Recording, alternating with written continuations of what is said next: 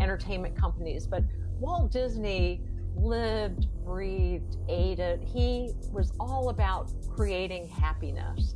And, you know, he had his TV show that many families tuned into every Sunday night, The Wonderful World of Disney or whatever it was called. And creating Walt Disney World because he, amusement parks at that time were seedy places that moved from city to city with people you didn't really want your kids around. They weren't family oriented. And he said, I wanted to be. Welcome to Innovation and Leadership, where I interview uncommonly high achievers like top investment fund managers, elite special operations soldiers, startup CEOs who sold their companies for billions of dollars, pro athletes, Hollywood filmmakers, really as many different kinds of experts as I can. The whole idea is to hear how they did it and then what advice they have for the rest of us that can be applied to the organizations we're trying to grow and innovate. Thanks for listening, and I hope you enjoyed today's show. This is part four of our mini series, the Be the Go To mini series with Teresa Lina. Uh, I think the message that I'm getting the most, and I'd love to have you weigh in on more, but is this idea that so many of us business owners, we like to think how different we are, but really our customers see us as kind of a Me Too brand, and or at least some aspects of us as a Me Too. And if we want to be the go-to, the people, you know, the number one, the, the the group, the individuals that people are looking for, that we need to be doing this different, and that by being truly differentiated, it, it lets us protect our margins. It makes me think about Warren Buffett, how he says he wants to buy a business with a durable competitive advantage. You know, like a castle that's got high Right. walls and a moat around it, right? Yeah, Um, exactly. Well, I'd love you to have you weigh in on any of those thoughts, and and I'm excited about this topic about power brokers as well. Okay.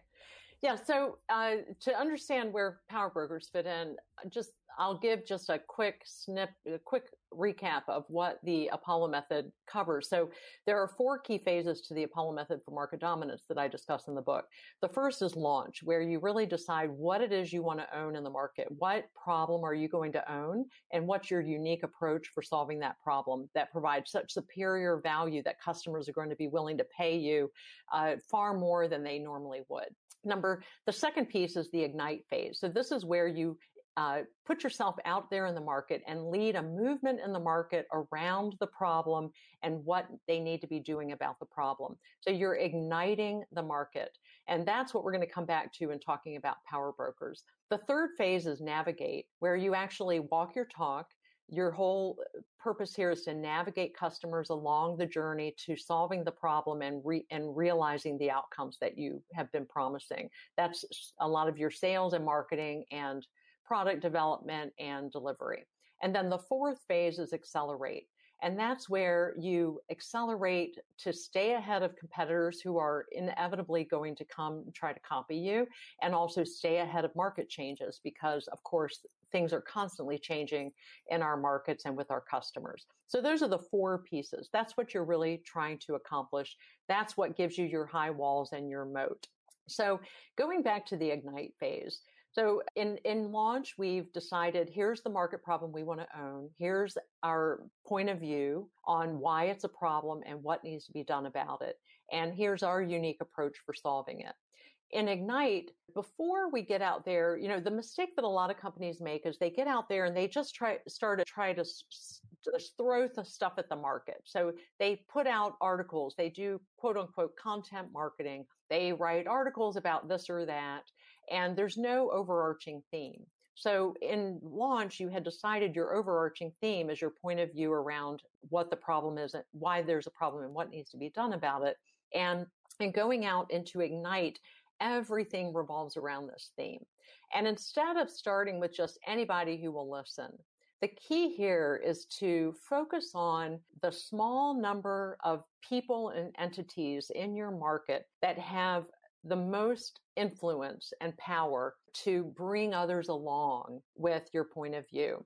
So almost every industry has just a handful of power brokers. These are maybe a dozen at most people who they know everybody.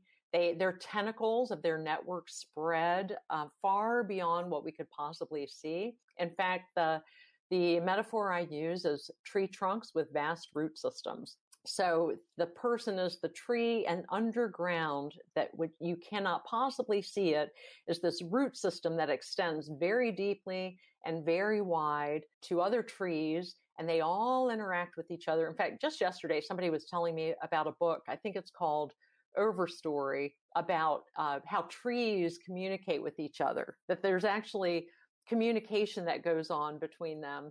And it's like that with this, uh, these power brokers. They know each other and they know everybody. So if you can sell this power broker on your point of view and your unique approach, getting them to accept and believe that yes, this is what companies need to be doing. They can propel you out into the market far beyond what you could do on your own and save you months, if not years of effort trying to get the rest of the market to embrace this point of view and get on board with it. So that's, that's the key strategy is identifying who those people are and then getting to them somehow. Now, those power brokers, frequently they're individuals. And then, of course, within the media, we have certain media that are particularly influential in our market. And then there are events uh, that are particularly influential.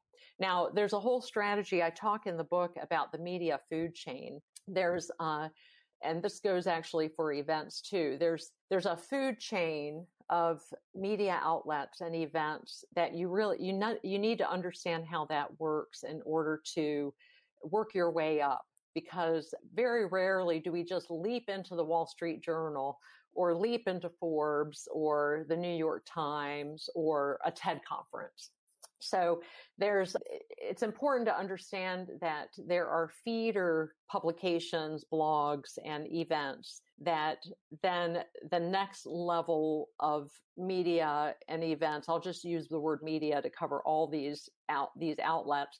There's, there's the little niche, uh, very specialized blogs and trade publications and events that the nerds go to and those events are then the next, think of fish. So the next bigger fish watches what's going on at those little outlets and they get their ideas from there. And then the next bigger fish gets their ideas from the next level down. So a lot of times it's more, it's more productive to focus on who those feeders are so that then you get on the radar screens of increasingly more um, powerful outlets. I talk in the book about the innovation adoption curve, which is, I, I don't want to get into it too much here, but it has to do with how people embrace new ideas and new innovations. And there's a progression to it. And there's a progression in your market that you have to think about. And there's a parallel progression in the media. And so you're targeting the, the outlets that are speaking to the people in your market who are ready for what it is you're talking about. So this is something that I really recommend. If you even just bought the book to read this section, it'll be more than worth your time and money because understanding this really gives you a key to how to play that whole game and save yourself from wasting tremendous time, energy, and money targeting the wrong people at the wrong time and targeting the wrong media at the wrong time for getting your message out there. And likewise for the power brokers. Yeah, I love it. I think about so I was excited. We're actually in Forbes today. Oh, wonderful! It, Congratulations. Yeah, um, and it's because you know we we started with this podcast with just like the fanciest people I knew, right? Mm-hmm. And then once you get cool people on the show, it's easier to get other people because they want to be on that list with the billionaire CEOs and the pro athletes and the Navy SEALs or whatever, right? And uh, so one of my favorite authors, Shane Snow, he wrote the book Smart Cuts. I had him on, and then he's actually the one who we got this idea for the miniseries, like what you and I are doing, right? So he's the uh-huh. first miniseries we recorded, and and he's a you know he's a journalist for Wired and Fast Company, all these magazines, but he's regularly in Forbes. So part one of our miniseries came out this morning, so he just wrote about it in Forbes. Hey, there you go. Did a mini series today. It's on lateral thinking. Please go to Jess Larson's Innovation and Leadership podcast if you want to if you want to listen to it, you know. Right. And I think about, you know, I think it's episode 421 is this first one of Shane's, right?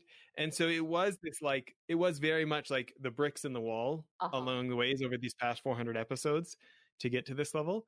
Yeah. And and yet Wall Street Journal still feels a little out of reach at this point. You mm-hmm. know what I mm-hmm. mean? But I just have mm-hmm. to have this faith in what you're saying and as it continue to level up at, at some point, you know, maybe we will be considered to do stuff with them or in be covered there or whatever, right?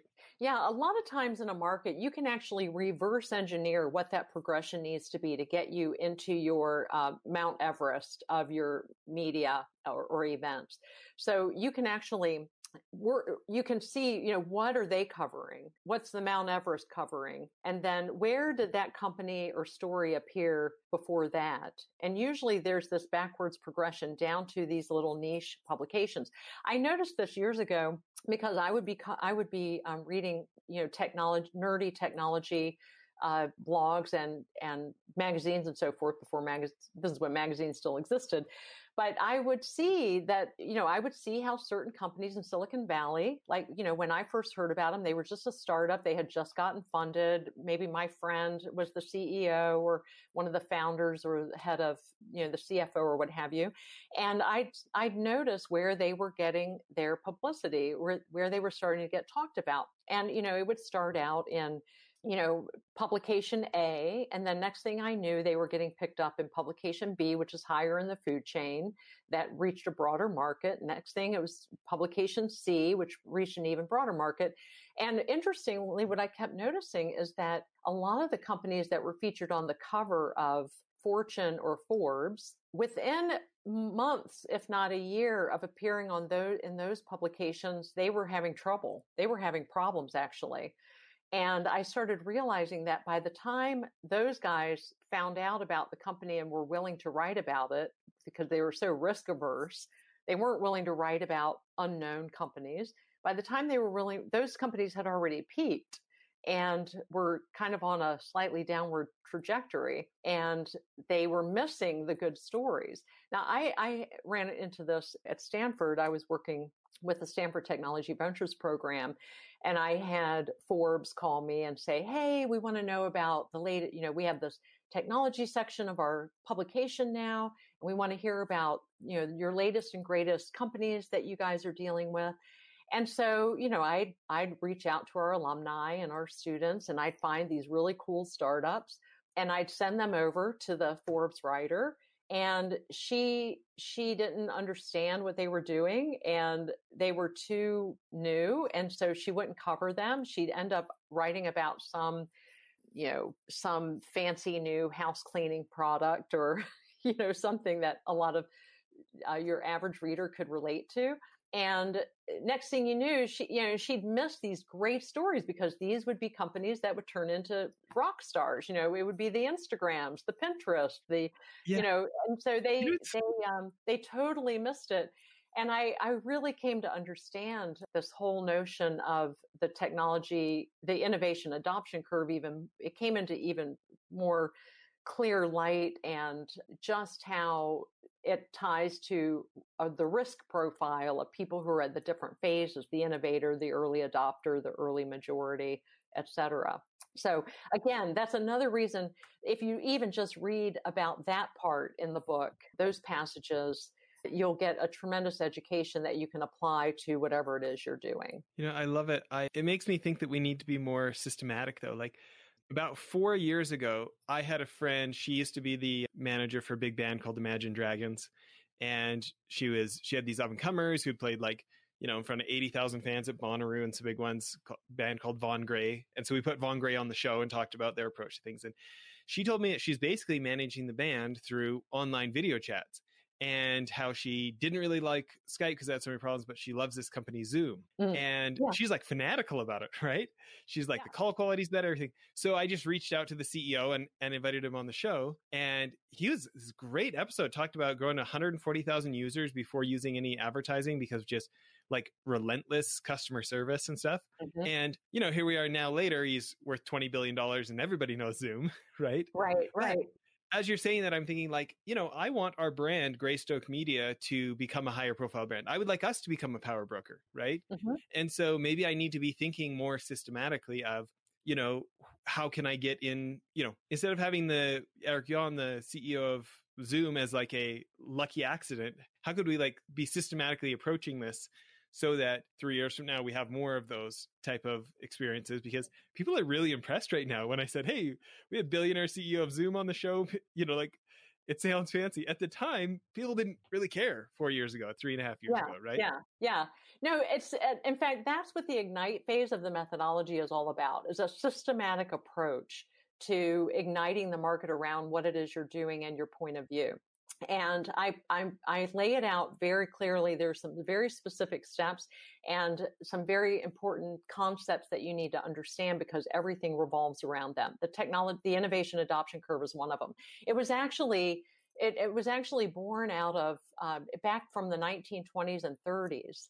They were trying to figure out what is the pattern that occurs in the in, in how farmers embrace new agricultural techniques and they started looking for the pattern and how that works like what what causes a group of farmers to start to finally adopt these technologies and it, it, had to do with you know where they would hear about them in their local community center standing around talking to each other they could usually trace it back to one particular farmer who was kind of the first person to really get their get the, embrace it and then what caused the next two or three farmers to embrace it and so on.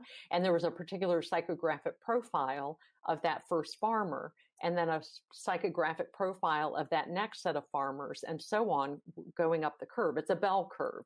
And there's a, a certain profile and it has to do with it's a combination of how risk averse they are and how desperate they are to solve their problem and how willing they are to put up with some sloppiness and imperfection in order to be the first to be doing something.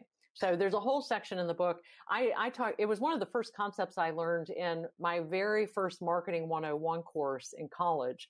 And Everett Rogers codified this after decades of people writing about it. He codified it in a book that he wrote in the, I think it was the early 1960s, Diffusion of, of Innovation. And then Geoffrey Moore kind of popular, popularized it in the technology world, writing Crossing the Chasm. And I use it as a framework for talking about how you methodically going about igniting a market and also penetrating a market, which builds on some of what he, what Geoffrey Moore talks about in his book. But yes, there is a methodical approach. And the more you can successfully be methodical about this, the more time and effort you can save yourself with unnecessary activities and uh, activities that will get you there a little faster. Yeah, I'm interested in more of this this idea of power brokers and connecting with them. Any any patterns that you've seen successful there? Yeah, first of all, under, the hard one of the hard parts is understanding who they are. I was telling you earlier about how one of my clients is one of the most networked people I've ever encountered. And again, that tree trunk metaphor, his root system extends across industries, across worlds. It's so extensive and diverse. You would never know it by just knowing him or looking at his credentials or looking at him on LinkedIn. First of all, he barely is active on LinkedIn. He he doesn't even use it. But his you know, you could get to anybody through him. So in your industry, the key is understanding who are those people. And it's a little tricky to figure out who that is if you're not already plugged in.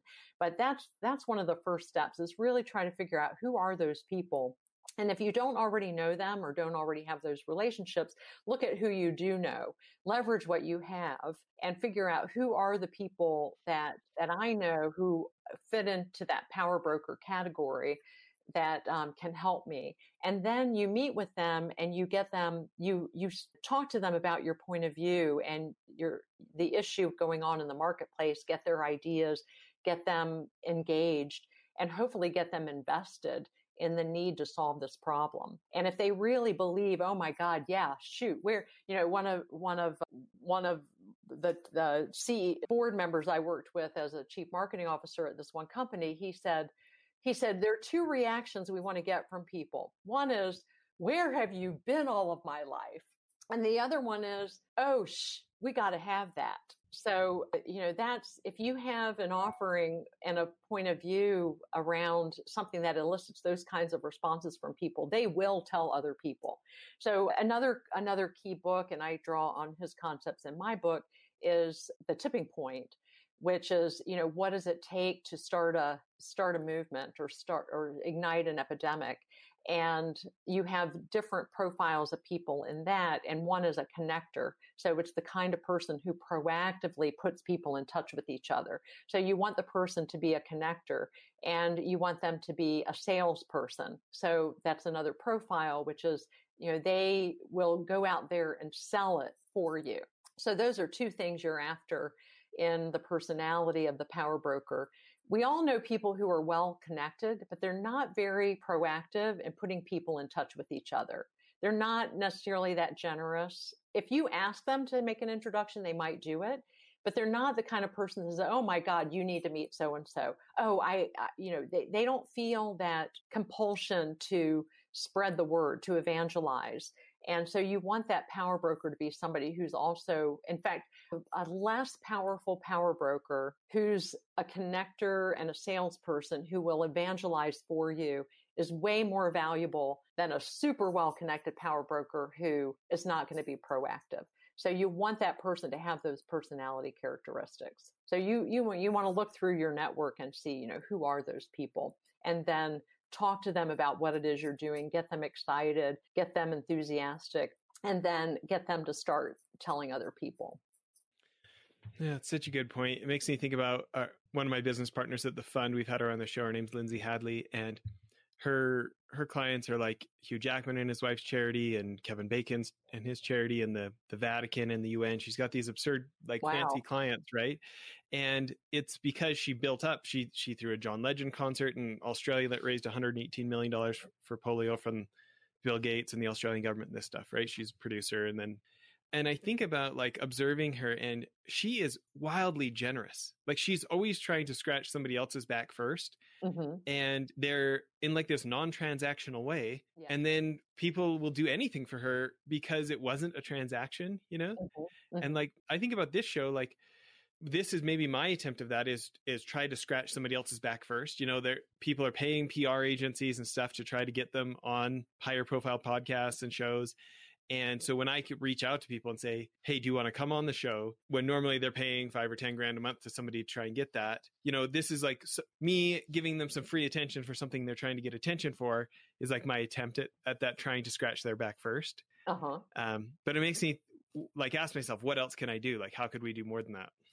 Yeah, well, a big part of this whole approach, the whole approach I talk about in the book, is you're there in service to the market that you're trying to, you know, you want to be the go-to. Part of that is you are you you're you have a higher purpose. You're not just there for transactional, hey, I want to sell, you know, this many widgets you're you really are invested in that market and that's one of the reasons why people start to trust you is they know that you're really out for what's good for the market. You're on the lookout you're studying it you're investing in it you're you know you're trying to bring them along and that's that's how you come to own the market quote in quote air quotes there is they really associate you with that issue that that challenge you know, you look at somebody like Walt Disney, you know, there have been endless cartoonists and entertainers and entertainment companies, but Walt Disney lived, breathed, ate it. He was all about creating happiness. And, you know, he had his TV show that many families tuned into every Sunday night, The Wonderful World of Disney or whatever it was called. And creating Walt Disney World because he, amusement parks at that time were seedy places that moved from city to city with people you didn't really want your kids around. They weren't family oriented. And he said, I want an amusement park I can take my kids to. I want a place that's family oriented. And that's why he built Disney World. So he was all about kids and happiness and bringing out your inner child.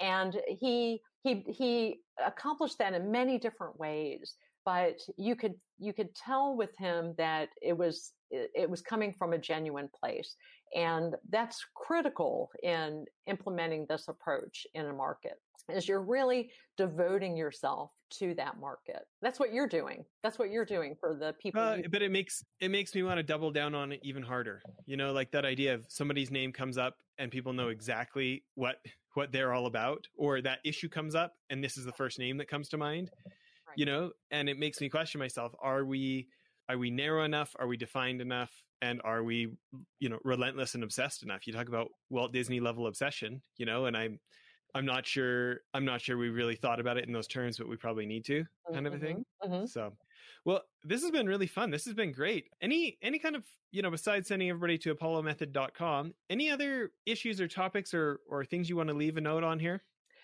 The, the big thing is, uh, you know, I do think reading the book, you're going to get something out of it. I really, there are certain uh, mistakes that I think a lot of companies are making that I address in the book that I, I really want people to understand and, and start fixing.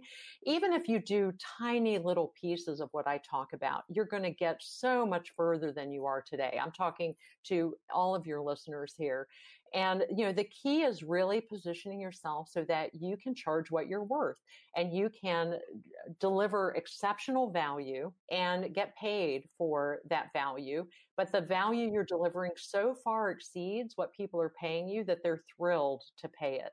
So, you know, there are times when I tell a client, pay me what you think this is worth to you. Because if it's not worth that to you, I, I don't even feel good about taking your money.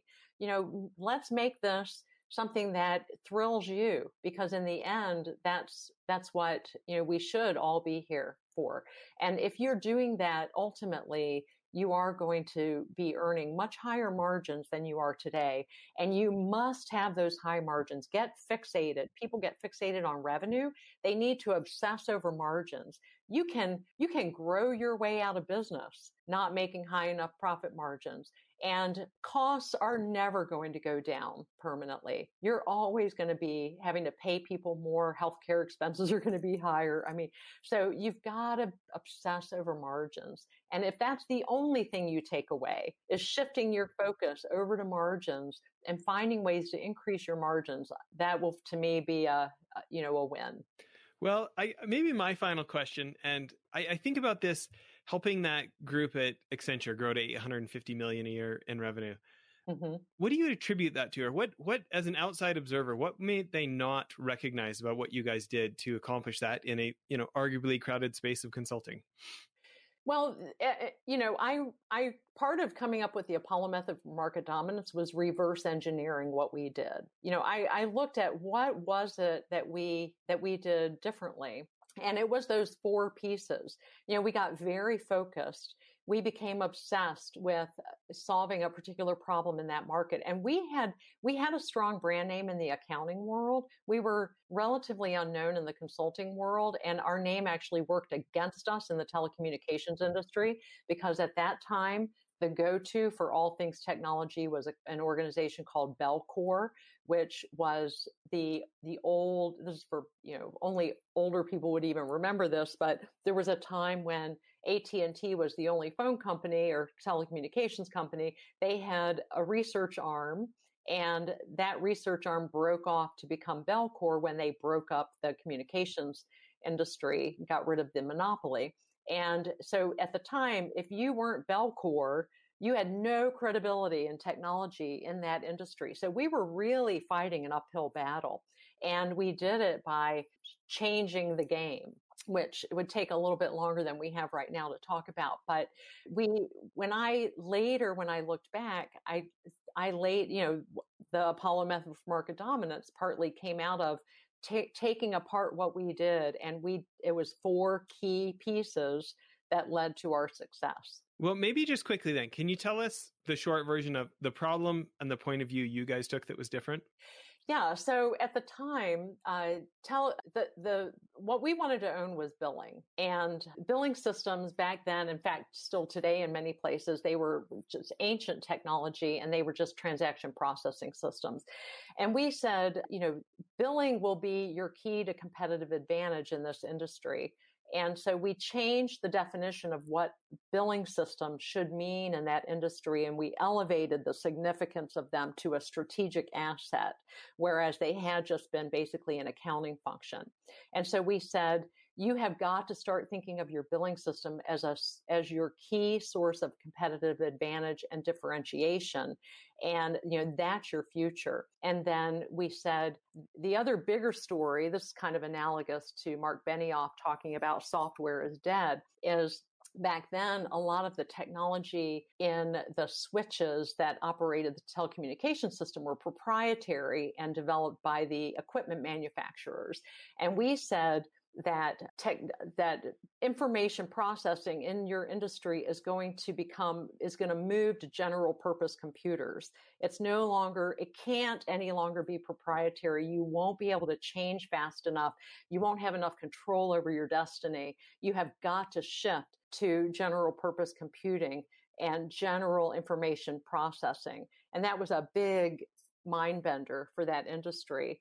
And it also played to our strengths but it was genuine. You know, we really meant it. It was clear that that's where things needed to go, and it took the industry a while to get their heads around it. But that was kind of, you know, one of the big ideas and big points of view we had is you're going to have a big problem in a competitive environment. You're not used to dealing in a competitive environment where other upstarts are coming along and matching you on functions, features, customer service, et cetera.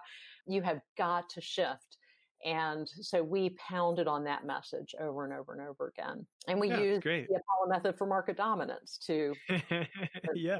game. Yeah. I love it. Well, thanks for all your time here. Thank you. This was really fun. Thank you. Good. Okay. Bye, everyone.